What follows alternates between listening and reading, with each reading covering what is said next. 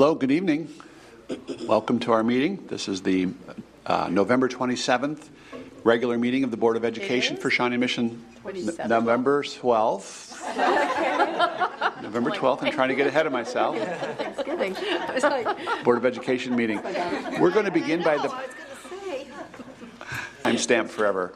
We're, we're going to begin with the Pledge of Allegiance, and I'd like to invite the folks from uh, Broken Arrow Elementary to come forward, and they're going to lead us in the Pledge of Allegiance. Everyone else can please stand. Come on up front, guys.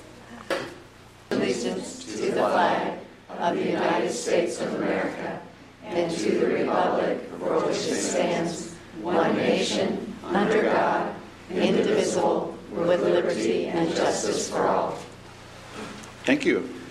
And Mr. Harn, would you like to introduce our guests? There's a microphone right there at the podium. You just want to stand near that? That'd be great. We have some fifth and sixth graders from Broken Arrow here, but this evening we'll have them introduce themselves. Hello, my name is Jack Hayworth, and um, I go to Broken Arrow. Hello, my name is Chastity and I go to Broken Arrow. Hello, my name is Callista Wilcoxon, and I go to Broken Arrow. Thank Great. guys. Thank you for being here.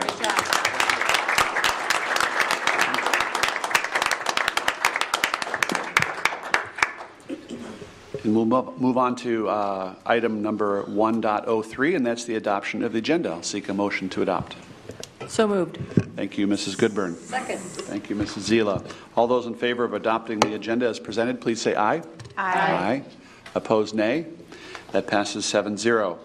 Uh, With that, we'll move to 1.04, which is the approval of the minutes from the special meeting of October 22nd. So moved. Thank you, Mrs. Mack. Second. Thank you, Dr. Sinclair. All those in favor, please say aye. Aye. Opposed, nay. That passes 7-0. We have another set of uh, minutes from the regular meeting of October 22nd. Seek a motion. So moved. Thank you, Mrs. Goodburn. Second. Thank you, Mrs. Ousley. All those in favor, please say aye. Aye. Aye. Opposed, nay. That passes 7-0. With that, we'll move on to item number two, which is our superintendent's report. Dr. Fulton.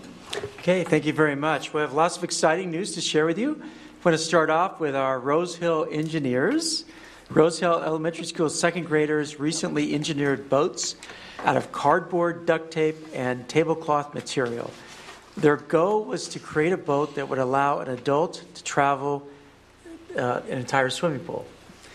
And so uh, we had lots of fun with that. We had Dr. Randy Watson, who's the Kansas Commissioner of Education, and one of his uh, deputies, along with myself and many other staff members, participate in this event. Some of us made it across, some of us didn't. But all of us had a lot of fun uh, testing out the kids' uh, engineering projects. And so kudos to the students and to the staff for the wonderful job that they did with their engineering project. We want to recognize Andrew Tabb, who's a senior at Shawnee Mission West High School. He was a first place winner in the statewide Kansas Turnpike Authority Put the Brakes on Fatalities video contest. Um, Andrew created a video encouraging individuals to avoid distracted driving. He won a video camera and $500 for his video production class, which is taught by Kelly Gill. And we'll have a link to that video so that everybody can see that. Linda James, a third grade teacher at Blue Jacket Flint Elementary, was surprised with the news that she was named Teacher of the Month by a local radio station. Chris Combs and Cody Allen from 106.5 The Wolf stopped by the classroom to present James with a round of applause and a few prizes as part of the recognition. And uh, Linda has served as a teacher for 36 years, and we certainly thank her for her service and what a great recognition that was. Student staff and graduates of Mill Creek Elementary School recently gathered to celebrate the school's 40th anniversary. The Mustangs held an assembly. They had a number of folks speak, uh, and uh, that was a, it was a wonderful event. The community followed the festivities with a variety of activities and demonstrations featuring students throughout the school. Principal Michelle Lord announced that in 40 years, Mill Creek has provided an education to more than 16,800 students. Wow, what an impact.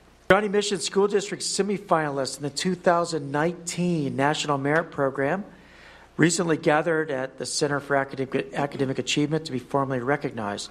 Board members were present uh, had the honor of being able to join them, along with a number of district leaders and parents, uh, for the reception.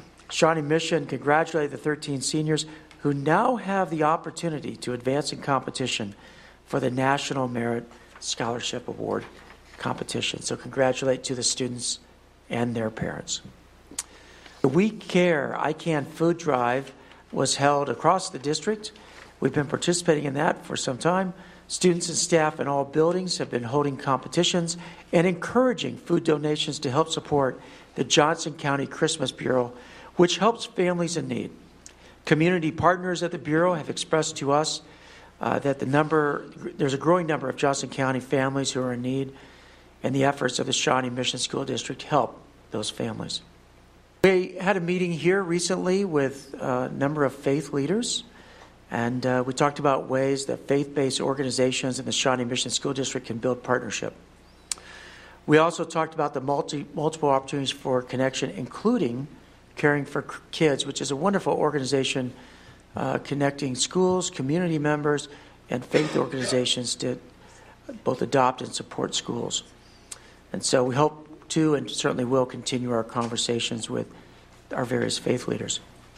The Project Blue Eagle um, students are excited because they have a new fire truck.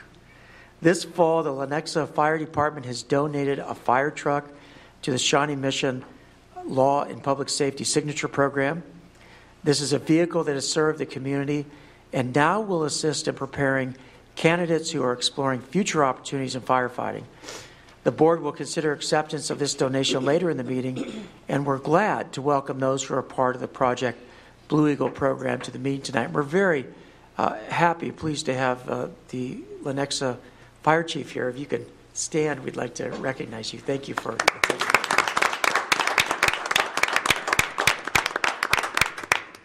And then finally, we're in the process of continuing to work on our strategic planning. Tomorrow night, we have a, a board superintendent retreat to focus on looking at the purpose of strategic planning, begin to look at uh, the big picture engagement process that we can bring our community together, look at ways that we can help improve learning for all kids. We'll also talk about the resources we might need to carry out that strategic planning process. So we'll meet tomorrow night, we'll have a good discussion, and then based on feedback from that discussion, we would then hope to bring to you in December uh, a plan that lays out both uh, the process and maybe a timeline for getting our strategic plan updated. Uh, and, you know, there'll be different stages to it, but we'll talk about what we want to accomplish this year and maybe what we want to accomplish next year as well. And that concludes my report. All right, thank you, Dr. Fulton. Uh, we'll move on to board report. We've got a lot of activities going on, meetings, and the work of the board taking place. So we'll start with uh, Reverend Guy. Any update on SMAC PTA? They're meeting tomorrow night, but I will be at the board retreat. So I, I'm going to um, send them a report tomorrow, um, but I will not be able to attend. Okay, great, thank you. Zousley, uh, Education Foundation. Um, there's not really much of a SMEF report for this evening, just they're thankful for all their community partnerships going into this Thanksgiving season. Yeah, great. KASB, Mrs. Zila. Yes, and my report is a little bit longer than, than my previous fellow board members here, but we, we met on, um, I believe it was the 4th of November, and 3rd of November, I think, Mary, was that right? Anyway, we had a, we have a joint session to start the meeting, and that's with both the Board of Directors and the Legislative Committee. And during that joint session, we talked about and had a presentation from three of the Mercury schools, which is the KS, KSDE designated schools that are trying innovation, innovative things in their district. And um, the three that presented were Twin Valley, Wellington, and Olathe. And very interesting stuff that they told us kind of that they're, they are embracing in their districts. Um, Twin Valley lamented that they didn't have instructional coaches and curriculum mapping, which is something that we enjoy very much in Shawnee Mission, and I think it benefits our students greatly. Um, the goals that they shared with us that they had for these innovations that they had um, are again really quite in line with Shawnee Mission. Social emotional needs of our students, project based learning, community outreach, relationships between students and teachers, and the community as, as a whole. Meaningful professional development, owning their data collection, in that they evaluate what they've done, they don't hold back, and um, they embrace and are accountable for the data that they collect. And the changing changing the culture of buildings and the district to meet the needs of students. And I think that was all something that we embrace and try to do here in Shawnee Mission. So it was kind of like I think we're we're rather innovative, even though we're not earmarked as one of the Mercury schools. And then um, we get a legislative report from Mark Tallman um, before the legislative committee breaks away. And I think he just had one point. I don't want to steal all your thunder, Mary. So um, that they made before they adjourned and went off to their own meeting.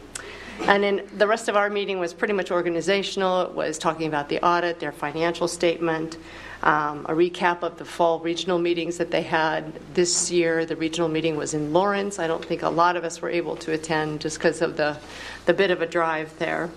Um, and then they talked about the NSBA um, convention coming up next spring and the advocacy in January. And KASB's conference will be in Overland Park this year, which will make, make travel time much better for all of us um, at the Sheraton Hotel here. So that's November 30th through December 2nd.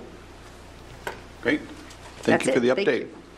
And uh, Dr. Sinclair, you want to pick up on the uh, KASB governmental and legislative affairs? Uh, Yes. So the legislative committee met to put some final thoughts around the priority issues for the the KASB legislative advocacy efforts for the year. So the um, Kansas Association of School Boards has um, permanent policies, standing policies, but every year they work to identify what priorities will be established for the year, for that legislative session. So um, for state legislative policies, there are kind of five areas that will be priority areas, very similar to last year with some kind of minor tweaks and specification. But um, priorities are to attract and retain qualified, effective educators and support staff. Uh, second one is give all students the opportunity to succeed. Third one is increase support for student health and safety. Fourth one, prepare students for post secondary education and career success. And the fifth one, support effective school operations. So there are a number of bullet points under each of those five priority areas. And then they also identify um, pe- uh, priority issues at the federal level. Um, and they kind of parallel what's happening in the state to a certain extent, um, looking at use of public funding for private education, kind of giving all kids an opportunity, so paying attention to those um, elements of federal funding, uh, supporting student student health and safety, again at the federal level, that's kind of child nutrition policy, Medicaid services and health care, and also kind of looking at the student privacy data um, components. I I did share a, um, a question about um, any work on McKinney-Vento and to keep an eye on kind of transportation funding as a component. Uh, so I'm looking at that degree of coordination. I know that's something that was um, kind of identified. Um, and then looking at support for effective school operations. So again, looking at federal aid and so there's um, legislator from Kentucky who will be new to chairing up the um, Education Budget Committee at the federal level, and um, that's good news. So, Thank you. And We'll continue that legislative conversation in a bit. Uh, With that, I'll turn to Mrs. Goodburn, update on constituent services. Sorry, my bad. Well, we met last week, our second meeting last Tuesday. Um, I don't really have an update at this point, other than we're looking at really in the first quarter being able to, we have another meeting scheduled soon. And um, we all have kind of things to be doing and things we're looking at. And I don't really have an update right now, other than in the first quarter, hopefully we'll have something for you all. Great. And Mrs. Zila with professional services? Yes, um, we did meet and we received seven proposals for legal firm services. Um, We are assessing those proposals and we'll move ahead to interviews um, with hopefully a selected number of firms there. And we believe we'll be able to make a recommendation to the rest of the board as a committee um, on the December 17th meeting, just like we were hoping last time I reported out. Thank you. And any update on social media? No, we don't have an update there. All right. Thank you for all your work on these committees and the continued work of the board. We appreciate that. With that, we'll move on to item 2.03, which is public comment. And uh, We have a couple folks to speak today. I'll read a couple of quick things about the public comment section of our meeting. Uh, public comment occurs at regular scheduled Board of Education meetings to provide an opportunity for individuals to address the board regarding school district issues. Uh, there are a few reminders to, that will help speakers have a constructive and positive experience when presenting to you the comments of the board. Uh, proceed to the podium when your name is called and share your name, city of residence, and what school your children may attend if applicable, and the name of any group or organization you may be representing. We'll ask you to limit your comments, uh, remarks to three minutes, and um, we'd ask that you please make the comments behind the podium. And with that, we'll bring forward our first speaker, and it is Rudy Padilla. Welcome. Uh, good evening, everyone. Uh, good to see Chief Douglas today, and uh, Heather Ousley, and uh, Dr. Felton. Uh, thank you all for giving me uh, three minutes. you know, um, I've been active in the Hispanic community since the early 1970s, and over the years, I've become increasingly concerned about the lack of young Hispanic leaders we have in the Kansas City area. I very much uh, appreciate the opportunity to, uh, to speak to speak to you all, and uh, I think you all agree that uh, uh, we need our young people involved uh, in our future communities and neighborhoods. in our, in our schools and, and in our schools, and parents speaking to their children we can discuss the Hispanic American. Uh, it is important for Hispanic students to know their ancestors accomplished much here in North America. This is important today because of the hateful and inflammatory comments we hear coming from politicians in the media. A brief history of the Hispanic people in North America began shortly after the arrival of the Spanish in the, in the late 1400s. By the 1500s, the marriage of Spanish soldiers and Indian women in what is now southern Mexico was the beginning of the Hispanic American. Soon, the Hispanic American were part of the Hispanic explorer groups along with Native Americans. And many are not aware that the Spanish, the Spanish was spoken in Kansas in 1541. That was 80 years before the English arrived aboard the Mayflower on the East Coast for the battle for independence, Spain, Spain sent troops from Mexico, Central America, and Caribbean to fight for America in their war for independence from England. The American cowboy learned their trade from the Mexican vaquero. The land of the West Coast and the Southwest once belonged to Mexico. Hispanics have fought for the U.S. in every war in which they have been involved. Hispanics fought with distinction and were awarded many medals and honors. Myself, I come from a family of six sons, five of which are military veterans. Four of us volunteered for military service. I also lost two cousins and one nephew in the Vietnam War. Hispanic Americans have been productive in this country for many years. We deserve respect, and for several years I've made monthly presentations in the Kansas City, Kansas Public Library and the Hope Through Education our younger generation will be treated as equals. And uh, I had, do have copies of information in my presentations if you care to stop by. And uh, I thank you for your time and attention. And uh, again, again uh, nice seeing you all. Thank you, Doctor. Thank you, thank you Mr. Padilla. Appreciate that. Thank you. Next up, uh, Linda Seek. Come. We're doing kind of a duet here, All if right. you will. Um, this week we're celebrating American Education Week. The National Education Association was one of the creators and original sponsors of American Education Week. In its history, uh, distressed that 25% of the country's World War I draftees were illiterate and 9% were physically unfit, representatives of the NEA and the American Legion met in 1919 to seek ways to generate public support for education. The conventions of both organizations sub, uh, subsequently adopted resolutions of support for a national effort to raise public awareness of the importance of education. A hundred years later, we're still fighting um, for um, public education and for the children that we serve. We are so fortunate in this district that we have educators and educated educator professionals, support professionals, um, that care very deeply about the children in our district, and um, we want what's best for them. We're also very fortunate to have a community that supports public schools, whether it be a bond issue, uh, volunteers, uh, working to elect friendly public education legislators and governors.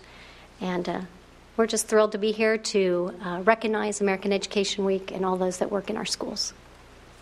Have a proclamation uh, that I want to read to you on behalf of American Education Week.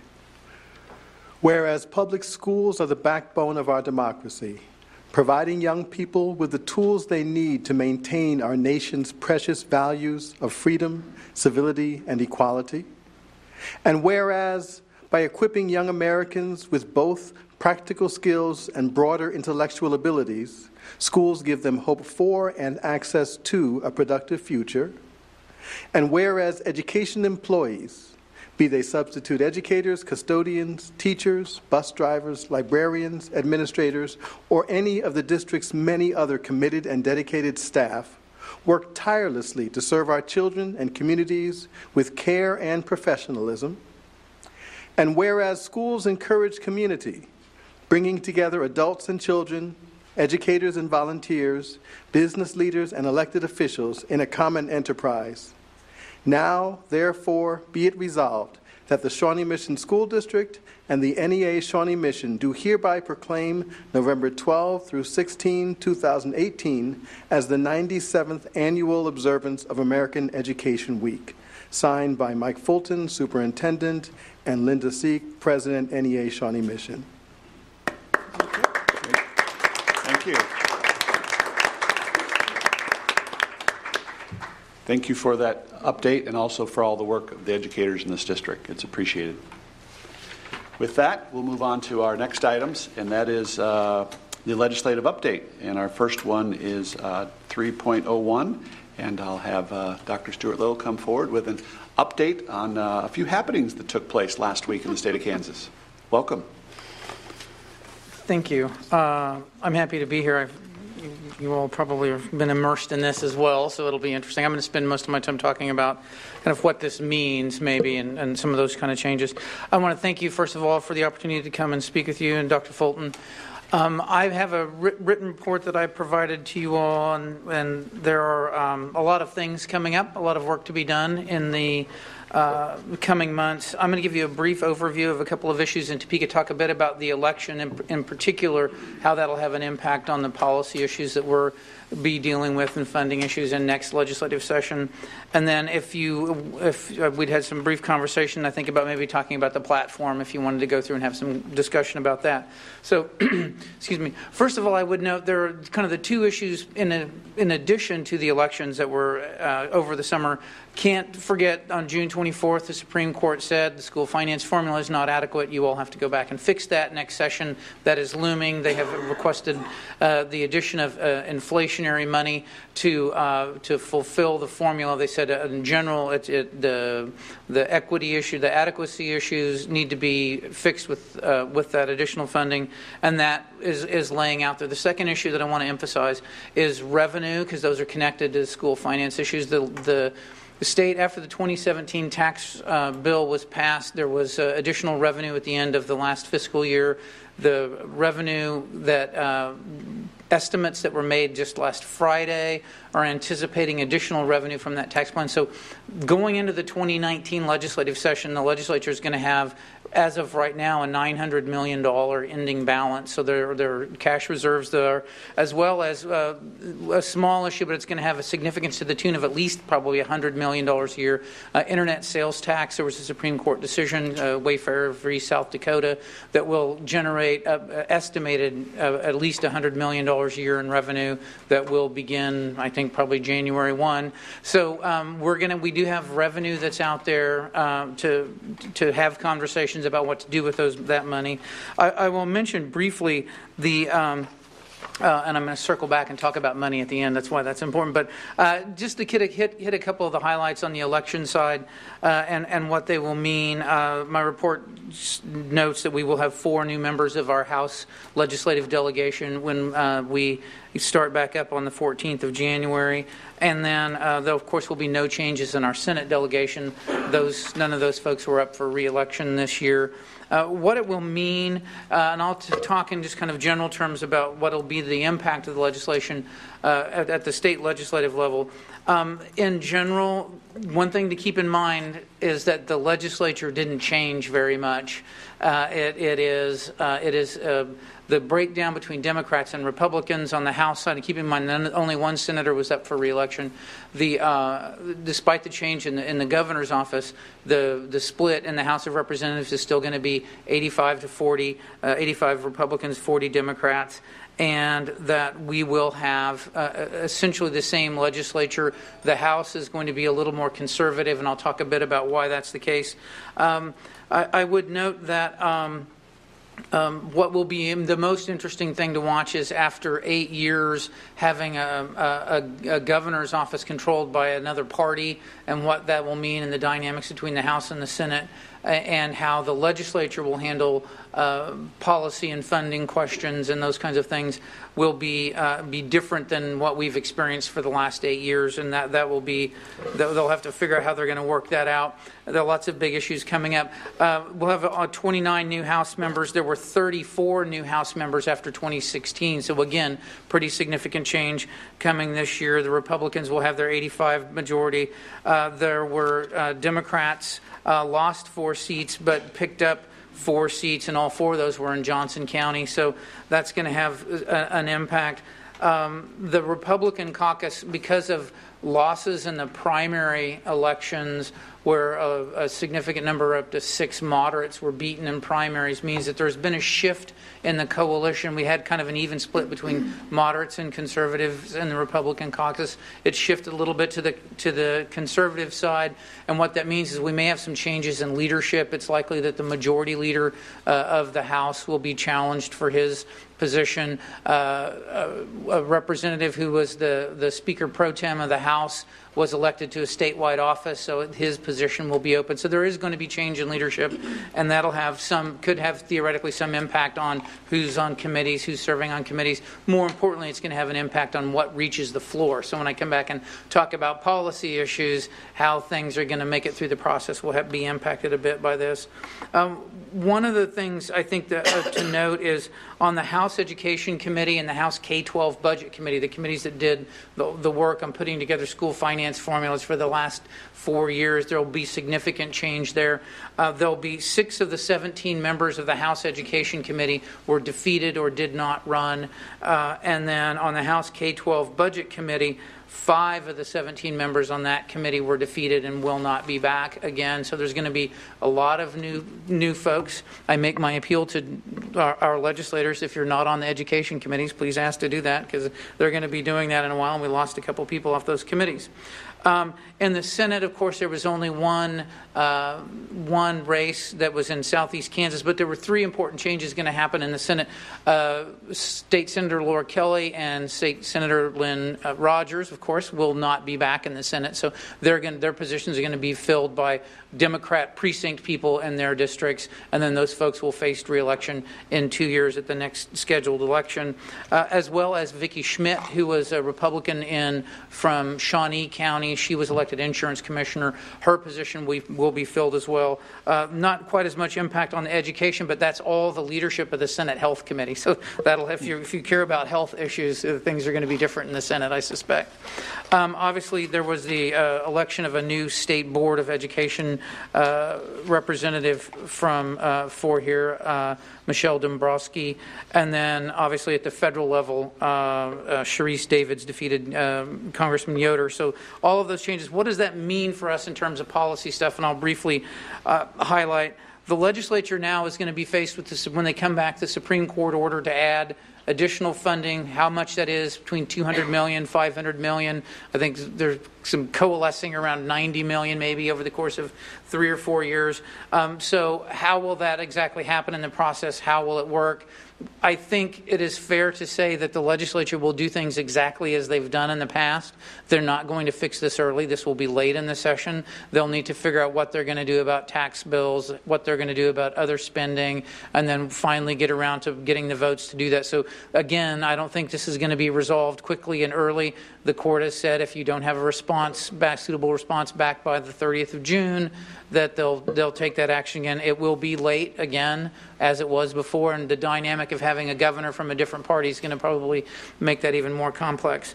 Um, there will be no strong majority in the House. There's, we're still going to have a very divided. Uh, caucus there. There aren't 63 votes to do anything, so anything that's going to be done is going to be put together by groups of people. Um, there are going to be a lot of issues coming up this year, uh, and and and uh, going to have to be navigated. A lot of tax issues, the change in federal tax policy, the decoupling that was uh, defeated on a tie vote at the end of the session will pass this legislative session because it would have passed if people would have been present the last time. The caucus is more supportive of that, so I think that will pass. What the governor will do is an issue.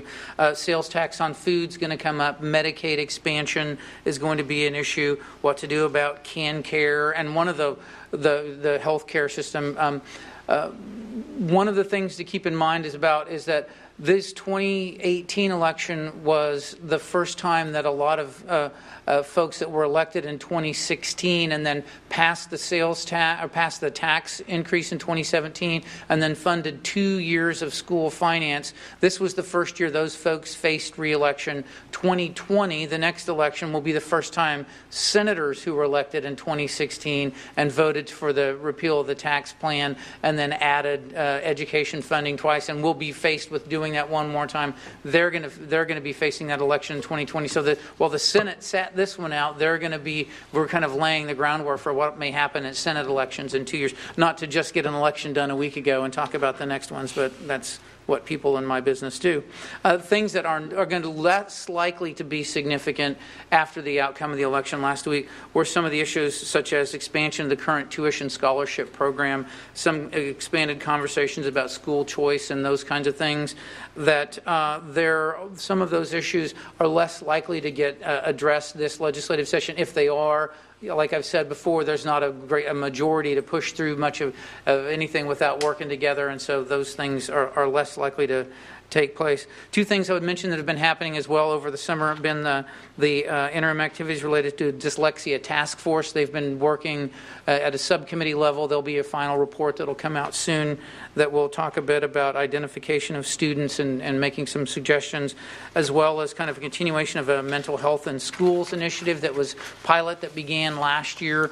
They're going to be at the 2019 session coming back and uh, looking if, if there's data that can be looked at about getting more money to expand that, and it'll be a, a depend. I don't know who's going to be selected to be in the next round, but that's a question up for debate.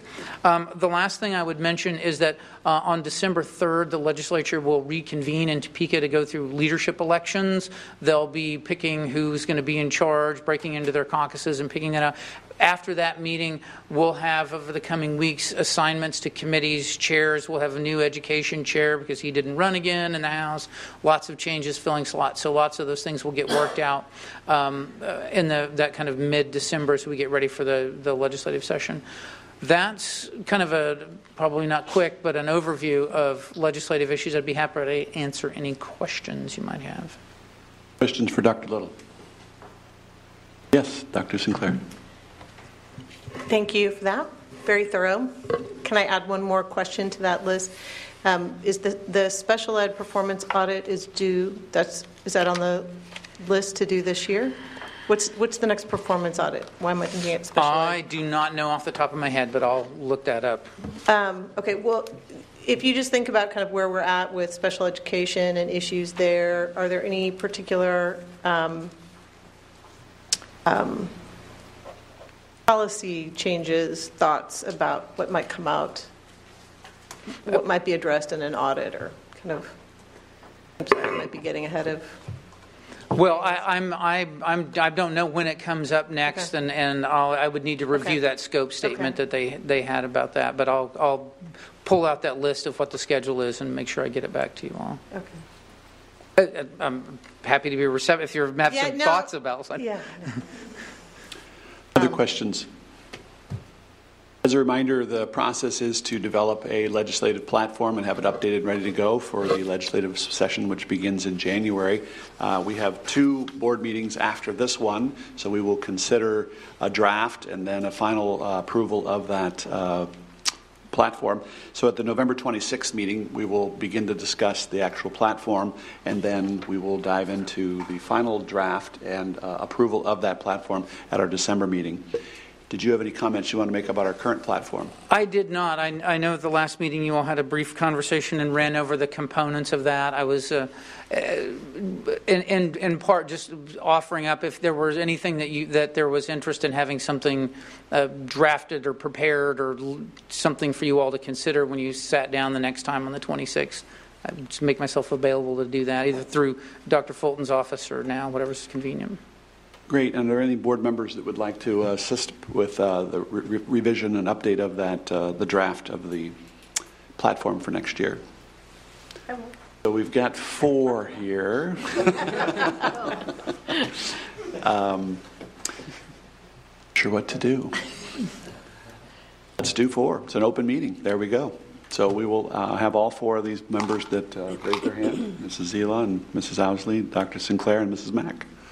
So they will work with Dr. Atha, will be one of the ones developing the policy, and with the guidance of Dr. Little as well. And that way we could have a, a first draft to be reviewed on November 26th, and then we'll consider it for final approval on our December meeting. All right. Anything else for Dr. Little?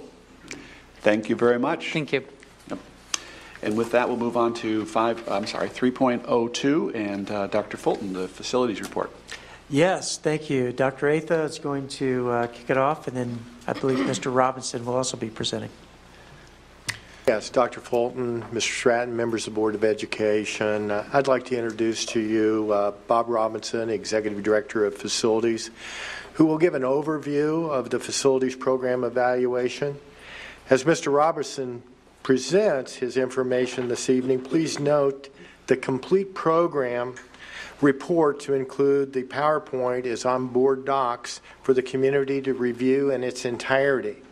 And this is not an exception, as you know. Each of the program reviews have been on board docs for our community to openly look at and and uh, uh, and review. So, without with that said, uh, Mr. Robinson. Thank you. Mr. Chairman, member of the boards, it's a pleasure to be here tonight to talk to you about the programs. I wanted to take a brief minute to introduce some of my team members that are with me here tonight.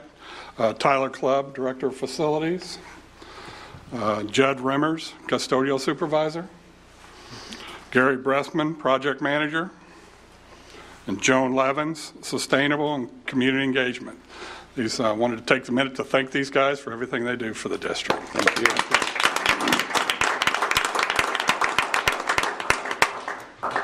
Now let's get into the presentation. As you've guys seen these uh, slides before, but most of the funding for my department comes from capital outlay. Out of the capital outlay, you know, only certain things can be uh, paid for out of that: construction, renovation, furnishing, equipment, technology, software, maintenance, and uh, uniform.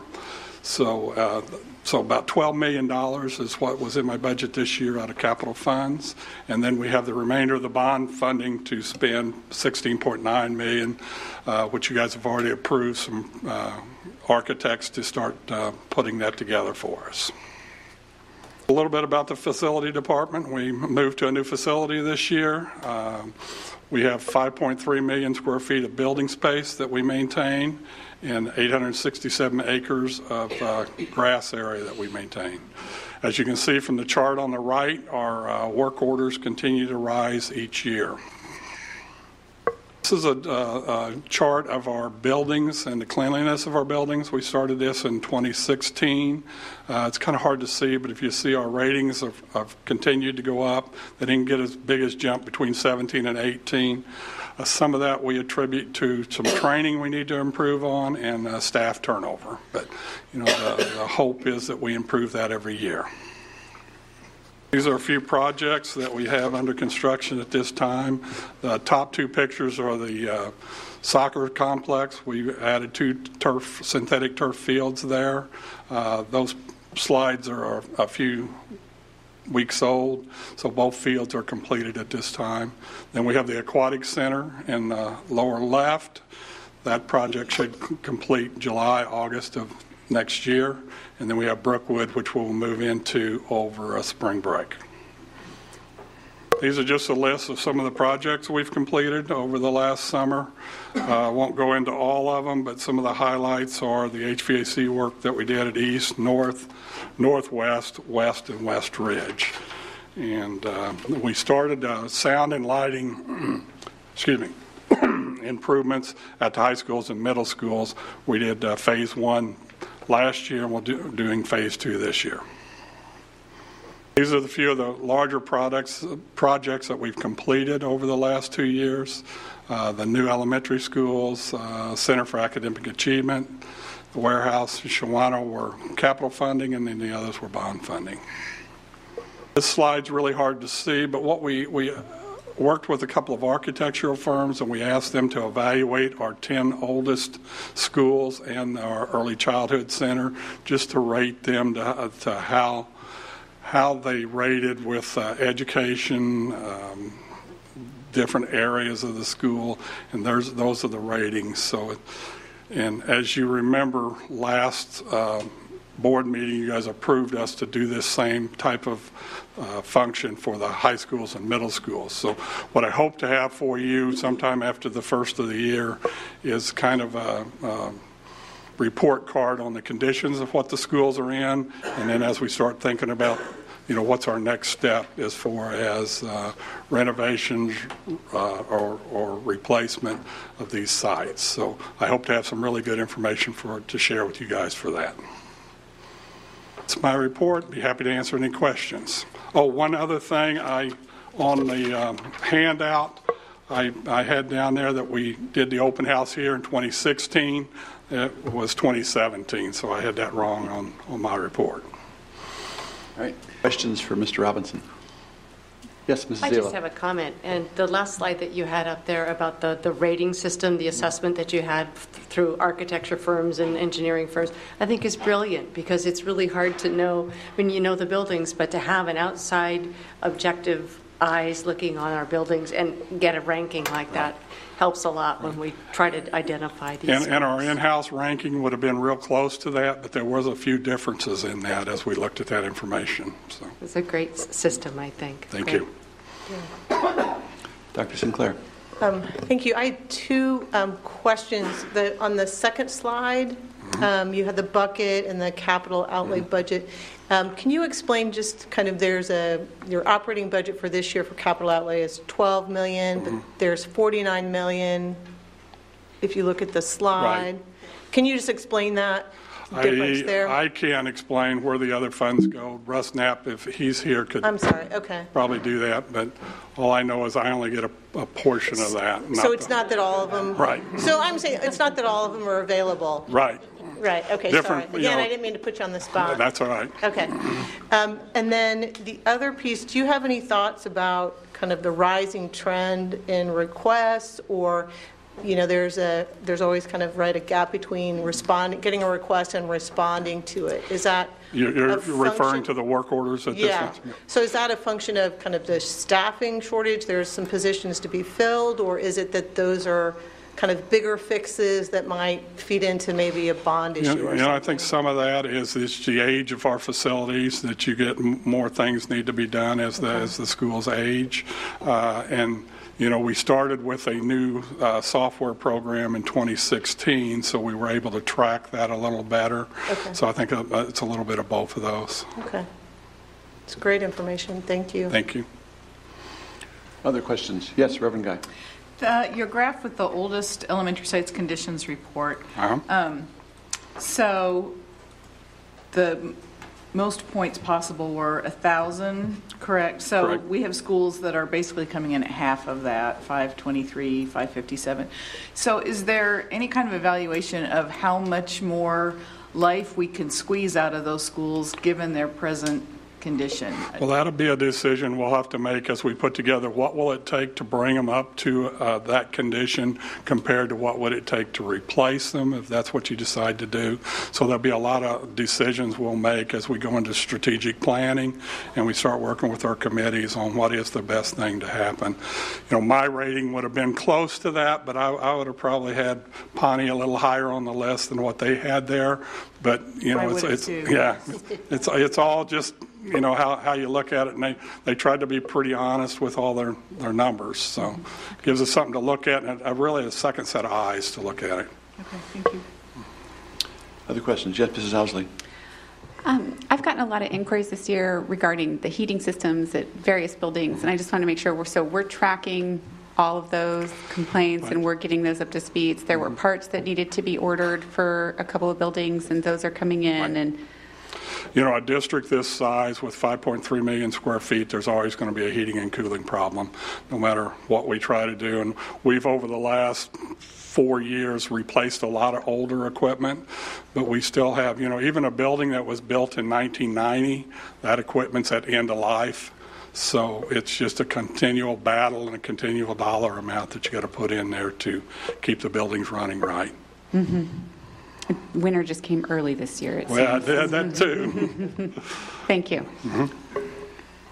Other questions?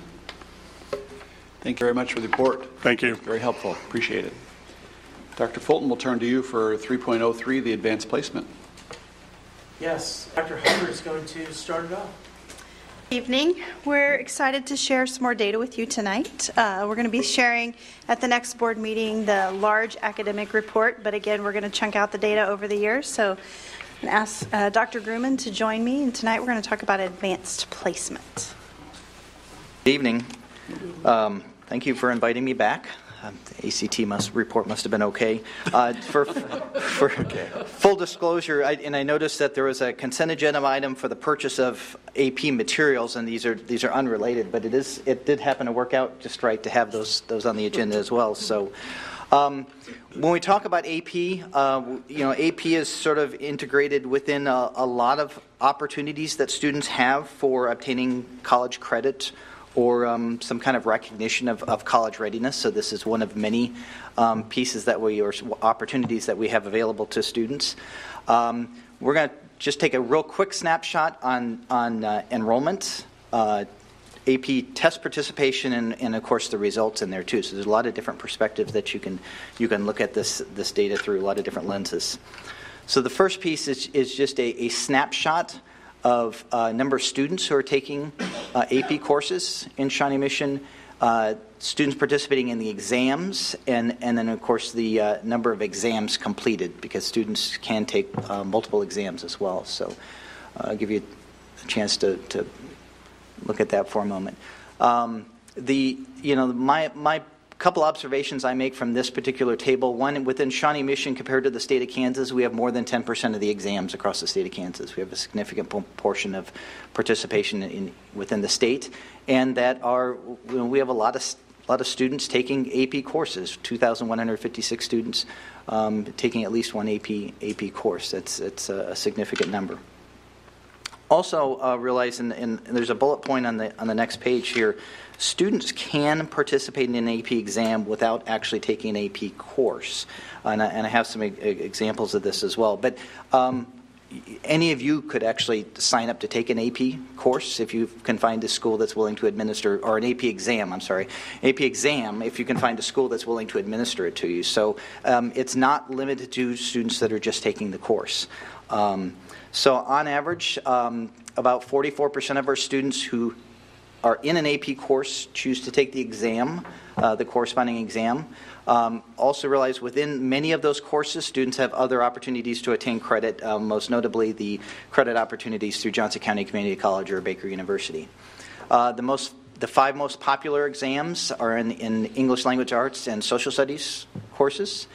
Um, And there's uh, at the bottom are a couple of those examples. We have, for example, some freshmen who take um, the AP Human Geography exam. Most many of those are sitting in a, an Honors World Regional course, and the teacher does some some extra things with those students. We also have some IB students who also choose to take um, uh, an AP exam in the first year of the two-year course sequence. Um, music theory is another example. Students might be doing like an independent music theory, and they, they'll take the exam. Um, a quick snapshot of the uh, course participation by, di- by student demographics. So on the left-hand side are, is the demographic makeup of all students in grades 11 and 12. So that, that would be our comparison group. And on the right-hand side is the demographic makeup of the uh, students taking um, one or more AP course. Uh, so you can see there are some differences both in the in the in the uh, race ethnicity makeup and also in the um, um, when we look at students who are receiving free reduced lunch um, in in each of those pie graphs. So there there is a little bit of dis, uh, disproportionality, I suppose that that that we we could work on on, on the uh, course enrollment piece. Um, demographics for exam participation look very much the same um, as the course participation, so there's not necessarily a difference between whether or not you take take the exam uh, within those courses. The, the, these two slides look very similar to each other. Um, this is a graph that shows a long-term trend, a very long-term trend on AP exam participation, which is the uh, the top graph. So back in 1994, we only had 355 exams administered, and now we're currently at 1,981. And the bottom graph shows the average score across all of those exams uh, since 1994. Uh, if you recall, um, some of you may recall, in 2008, uh, there was a point in, where we um, chose to um, we, we we put in place a policy where where a students could only receive the AP designation on their transcript if they participated in the exam. We discontinued that policy, I think, in 2014, somewhere in there. And one of the things that's remarkable about that, even that change, is the number of exams did not come down. We've still been able to maintain the number of, exam, of exams since that since that change. this graph shows um, a comparison between uh, Shawnee Mission. Um, AP exam averages compared to the the uh, the state and the nation. Um, we're consistently above the nation um, for for quite some time. Um, we go a little bit back and forth with the state in part because we're such a substantial portion of the of, of the of the state AP participation average that um, we're going to tend to be closer to where the state average is. Much of our results are, will drive actually drive the state average. And uh, that I believe yes. So are there questions, follow up questions on AP exams? I also have some additional notes if you have some other thoughts that are burning. Yes. Yes, Mrs. Zila. Um, I just had one question. This, when I read your report here about students not taking an AP course but taking the exam, was a whole new world to me. There, right? Have, have that been a philosophy of ours for very long? Well, it's it's it's been in, in that place for actually longer than than the uh, than the flip side. So the, the the idea was is that students are still being presented with the AP curriculum and and that's um, and the, and the, the college board is is um, is okay with the idea of, of, that happening since students are still receiving that college pre- pre- preparatory curriculum and and those materials. Um, yeah, they, they they can still participate in the course, receive the designation on their transcript. Um, but uh, yeah, sometimes so that's they, been going on for a long time. Yes. I guess I just I don't know that flew under the radar with me there, and I was like, oh my gosh, really? Yes. So yeah, only so they have teachers that help them with that prep to get ready for those Correct. exams and stuff then. Right. Thank you. Mrs. Mack? Um, interesting slides on the demographics. Mm-hmm. Um, my question is a basic one, and I'm not sure if this is your lane or not, but um, we always have a concern or, uh, about students who um, might not know that they could take an AP class um, because they can't afford an AP exam. Mm-hmm. Um, and I'm wondering what, if you know, what you know about um, equal opportunity for all students, whether they can pay for the exam or not. How does that happen in our high schools? Well, and, and, and to your point, equity and access is a, a, a gigantic conversation that I think is happening not only at the national level with the College Board and also even in the local level. And I think we even have some people headed to a, a, a conference even tomorrow to talk about equity and access in within the Johnson County School District. So uh, the question is timely in there. Um, the answer is I, I, I don't I don't necessarily have a don't really know how each of the schools handle that uh, individually, but it does rely on having a relationship with the student and understanding where they are, um, maybe where they are financially, um, and, um, and and making sure that we reach out to those students to, to make sure that we that make sure that they understand that um, the cost of the exam shouldn't be a barrier to them choosing to So it's not, just to follow up just real quick, so it's not necessarily consistent between buildings? Yeah, I'm not aware of how that how how consistent it is. Thank you. There's also a way kids can waiver for AP, ex- or at And- least have a reduced fee. And how do our students and families know that? Because, you know, you sign up for classes so far in advance, um, that I'm wondering where that information and, and when it's shared.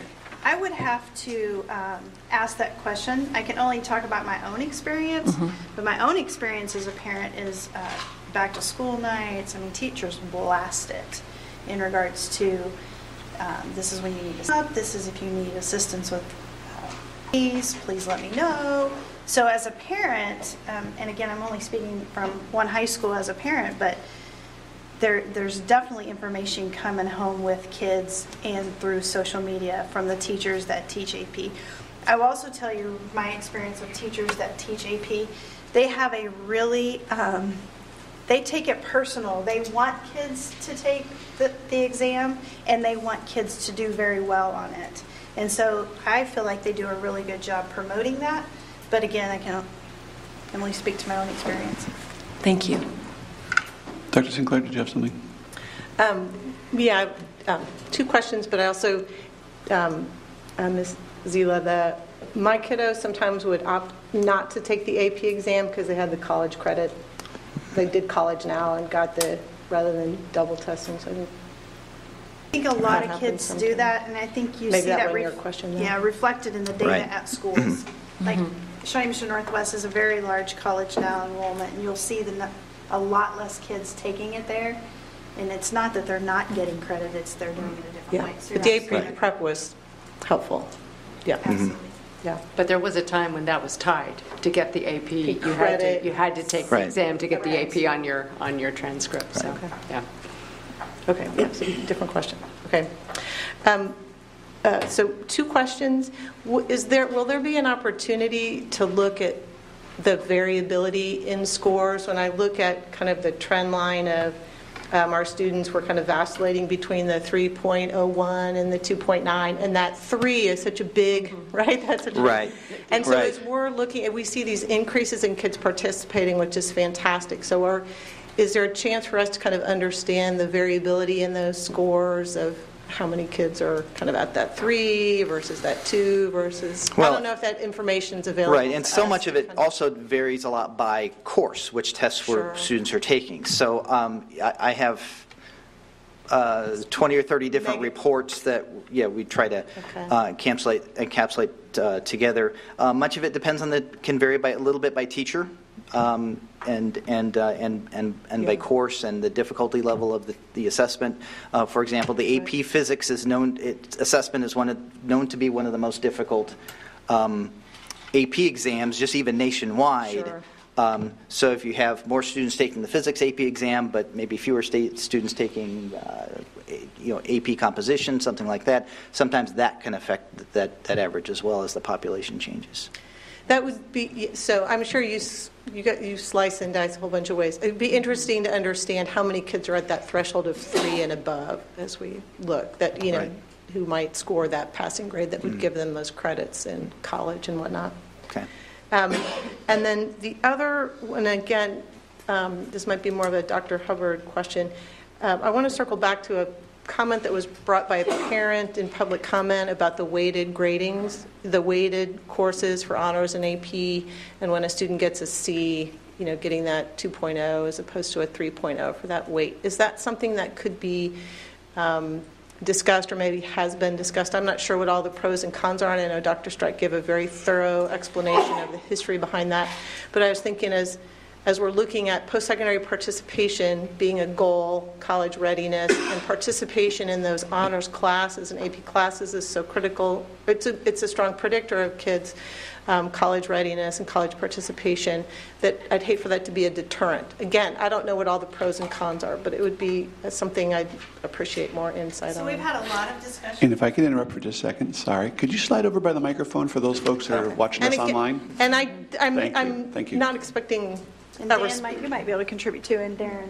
So Program Studies Committee has been meeting since, I don't know, probably six weeks now, and we'll be making a recommendation at the December board meeting. Am I correct? Okay. And at that, uh, in that recommendation, we will be recommending the change to uh, allow the C to be weighted. That's fantastic. Anything Personally, I'm not No, supposed to that was- advertise that that, I was guess, beforehand, but thank you for that information. Yes, Mrs. Mack. I just have another quick question as I look at um, the complete report. I- I noticed that there are, um, for example, um, there are no art um, AP exams given at one of our high schools. And I know we teach art at all of our high schools. Does that mean that a teacher doesn't have a designation there in that high school? Or is that relevant? There, so in order to, in order to offer the class, um, each, each teacher does have to um, submit a transcript uh, at eight, uh, to, to the college board and have that approved. Um, it doesn't necessarily mean that teachers, they're not, um, the qualifications aren't there. They're but- are probably, one is some of those courses are enrollment based, so I'd, I'd have to look and see um, at the details. But the other is uh, occasionally there is are some courses with some very low um, AP exam participation, um, and that, that could be one of those. And the reason why I'm talking, we're going to be talking about the strate- strategic plan as we go forward. And Right. I think one of the things that we've discussed for a long time um, is how students at one high school, for example, could take Latin at a different high school and not necessarily have to change from Right. high school to high school. And we've obviously done that here in this building. Um, and so as I look through here, I see that there are some pockets where certain high schools don't teach or maybe don't have AP courses that a student might want to have the opportunity to take. So I, I just wanted to point that out as we look at the Right. report and, and wonder if there was a reason that I'm not seeing.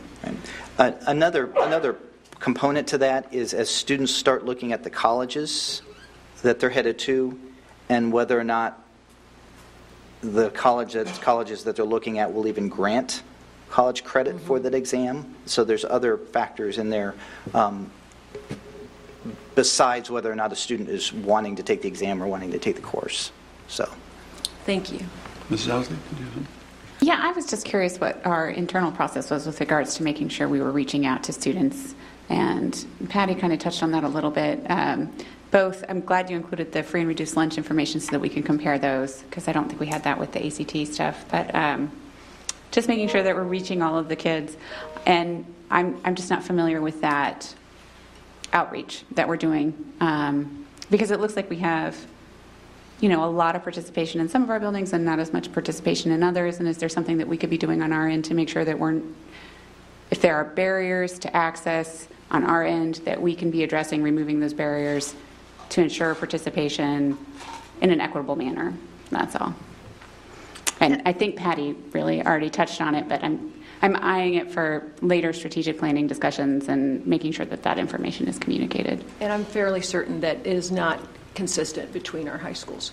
Certain high schools have foundations or what have you, and others don't. And I, it's something to look at as we go forward. Right. It's a great question to ask, and honestly, this is the first time I've seen this data um, since starting in Shawnee Mission, and this is my fourth year. I've seen AP data, but not broken down at this level, and so um, I think our principals will probably tell you some of the same. So now that we have this data in front of us, it's and we start the conversation. Well, I'm glad it started. Other board members? Dr. Fulton, like to make a comment? Yeah, first of all, thank you for the report. You know, as we go into strategic planning, a big part of the work is going to be about equity and inclusion. We saw in the ACT report last week and in AP tonight, there'll be future reports coming up, that in order to see some of these trend lines change, to where we do see all of our children participating in rigorous coursework, it's going to require not just work at the high schools, but actually backing into our middle schools and into the elementary schools to make sure that kids are prepared for rigorous coursework.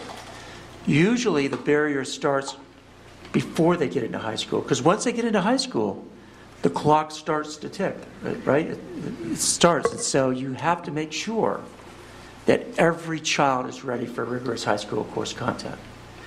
And that requires really thoughtful design that's customized to the learners that you serve in any one location. And, uh, and also dealing with access issues such as making sure kids can get uh, the type of AP classes that match up well with their areas of interest. All of that, of course, has to be done within the budget, so there, therein lies the design challenge that we face. But it's, But- but but it's doable. It just takes a lot of thinking and good research and team effort to make it happen. But for example, what you're talking about design, you know, after a child, after a student is already enrolled and the teacher says, yes, you can have a scholarship or a waiver, whatever, it needs to happen before that, is which exactly one of the things you're talking about, because students will not enroll in an AP class if they have barriers. So. That's, that's right. And if you don't know that they have those barriers, or if they're thinking, I'm not going to sign up because I can't afford maybe a college that would, would that where I could take advantage of AP credit, then we need to start working with them back in middle school to help to uh, think about the fact that you know those barriers may be self-imposed. Mhm. Let's see what we can do to free you up to make sure that you have the opportunities that you need to be a successful learner. Yes, Mrs. Ousley? Well, and I want to make sure that we're working from the assumption that every single student in our district that wants to participate in these programs has the opportunity and that we're going to promote these programs to those students because I think sometimes there, unfortunately, from the adult end, that there's a presumption that maybe certain demographics or certain geographic regions don't want to participate in certain things. And um, you know, like in our, our promotion of events as to what to expect in coming up to high school. And I'm just personally familiar with this because my daughter is in eighth grade right now, and what has been promoted to her with regards to what is available when she gets into high school has not included advanced placement information. And I'm not saying that that doesn't mean it's not coming, it's still the fall. But as a parent, if if you don't know it's there, or if you're working two jobs, or if you work in, late in the evening, or if you're doing whatever it takes to make sure that there's other things like food and shelter in your child's life, you may not be keying in on the fact that let's get prepared for AP placement when they go into high school so they can get into college. You may just be thinking, oh, um, macaroni and cheese for dinner sounds fantastic. so, you know, and as a working parent, I frequently make macaroni and cheese, so that's not a judgment there. But I'm just saying, respective of time and effort, um, we have the ability to make sure that these kids have access to that, and so we need to do it. Sorry, that, that's all. That's all right. Anyone else with questions? So, Dr. Grumman, if I understand you right, you said that any of us could also take the AP test. Is that a challenge? You go, Brad. we, we fully You know, as, support you as, with that as endeavor. folks that are publicly elected, maybe that uh, U.S. government and politics AP test, maybe we should all take that? Yeah. Thank you for the presentation. We appreciate the information. Thank you. With That we move on to item four, which is the consent agenda. I'll first turn to the board to see if anyone would like to lift off an item for individual consideration. Being none, I'll entertain a motion to approve the consent agenda. So moved. Thank you, Mrs. Zila. Thank you, Second. Mrs. Goodburn. All those in favor of approving the consent agenda as published, please say aye. Aye. aye. Opposed, nay. That passes 7-0. That moves us down the agenda to item number five, which are action items. Uh, We have an item here which is 5.01. It's the election of the delegate to the KASB convention. Uh, We are afforded a spot at the uh, convention to uh, vote on the very items that uh, we've talked about today, including legislative platform. And uh, in the past, we've uh, had our board member as our delegate, and uh, I'd like to see if Mrs. Zila would like to serve that as well, and if so, we will Yes, put I her name forward. Vote of acclamation. All those in favor, please say aye. Aye. Opposed, nay. And Mrs. Sinclair, uh, you serve as our legislative fair, uh, legislative committee person. Would you be willing to serve as the alternate? I would. All those in favor as well, please say aye. Aye. Opposed, nay. Thank you for doing that, and we look forward to being there at the KASB conference in a matter of a couple of weeks. With that, we're at 5.02, and it's the approval of the playground renovation at East Antioch. Uh, Dr. Fulton, do you have an update on? on Uh, Yes, I'm going to turn that over, I believe. Who's handling that? Is it Dr. Southwood? Yes, thank you, sir. Yeah, the only thing I'd like to report, this is a part of uh, Mr. Robinson's department to upgrade all of our playgrounds. Um, A reminder that once we establish a, um, a standard at our new buildings, then the job is to take our um, older facilities and bring them to that standard. This is an example of that. And I'm glad I got a chance to talk about this. This, this barely makes the cut to be an action item. Uh, With contingency, it is a quarter million dollars, I think, plus $2,000. But I really appreciate the opportunity to talk about it because this does include um, a handicap accessibility uh, built into the playgrounds that a parent came and talked to us about the other night, appreciating that we were able to do that for our son. This is a part of the new standards. We said at that point in time this would be the way we'd handle these, and uh, in fact, as we look at East Antioch, that will be included. So thank you for the opportunity to speak to that. That's fantastic. Any questions on the item? I move approval of 5.02. Thank you, Mrs. Mack. Second. Thank you, Mrs. Ousley. All, any additional questions? All those in favor, please say aye. Aye. Those opposed, nay. That passes 7-0. With that, we'll move on to item six, which is board comments. I turn to the board for any comments. Yes, Mrs. Mack. Well, I'm, I'm, thank you for letting me go first because I want to cotton on to what Dr. Southwick just talked about is our accessible playgrounds. And I really want to thank Variety Children's Charity. It is actually run by Shawnee Mission Parent, and they have been extremely active in our community, not only um, promoting playgrounds and getting access for our children, but also they have provided wheelchairs and other transportation equipment for our students over the years. And so it's just a, a fabulous organization, and I know a lot of Shawnee Mission patrons and students volunteer for that charity. So I just wanted to highlight them. Um, I also want to do a little promotion for the bistro. Everything but the fundraiser. You can still order until November the 19th. There's I put some over by where the agendas are. They have everything from homemade English muffins to pies to scalloped potatoes and everything. So um, please consider signing up for this for Thanksgiving. We all know the bistro does incredible work, so I hope that you'll consider that. And then finally, um, I attended the Shawnee Government, uh, Shawnee Chamber of Commerce Governmental Affairs meeting the other day. Kevin McAloose attends for um, the DeSoto School Board of Education, and I attend for um, Shawnee Mission. And they were discussing their legislative platform. And I just wanted everybody to know that their emphasis this year is going to be on CTE and, and STEM um, positions. So they're going to talk about that in their platform. Um, I think they're going to shrink their education platform and basically say we support public education and then put an emphasis on CTE. So I just wanted to share that. Thank you. Other board members? Yes, Dr. Sinclair. Um, I just want to say thank you to Stuart Little. Dr. Little has already responded to my question via email, popped up, so thank you. Sorry for, again for putting you on the spot. You tend to know everything. I, I just didn't anticipate stumping you, so thank you. Any other board members? Yes, Mrs. Zila. I just wanted to say Happy Veterans Day. This is the actual Veterans Day today, and for all of you that have served or have had family members, my dad, my brother, and my son were all in the military, so it's kind of a special day for us. My dad was awarded three Purple Hearts, so World War II was not very kind to him. But anyway, Happy Veterans Day to all of you that have served.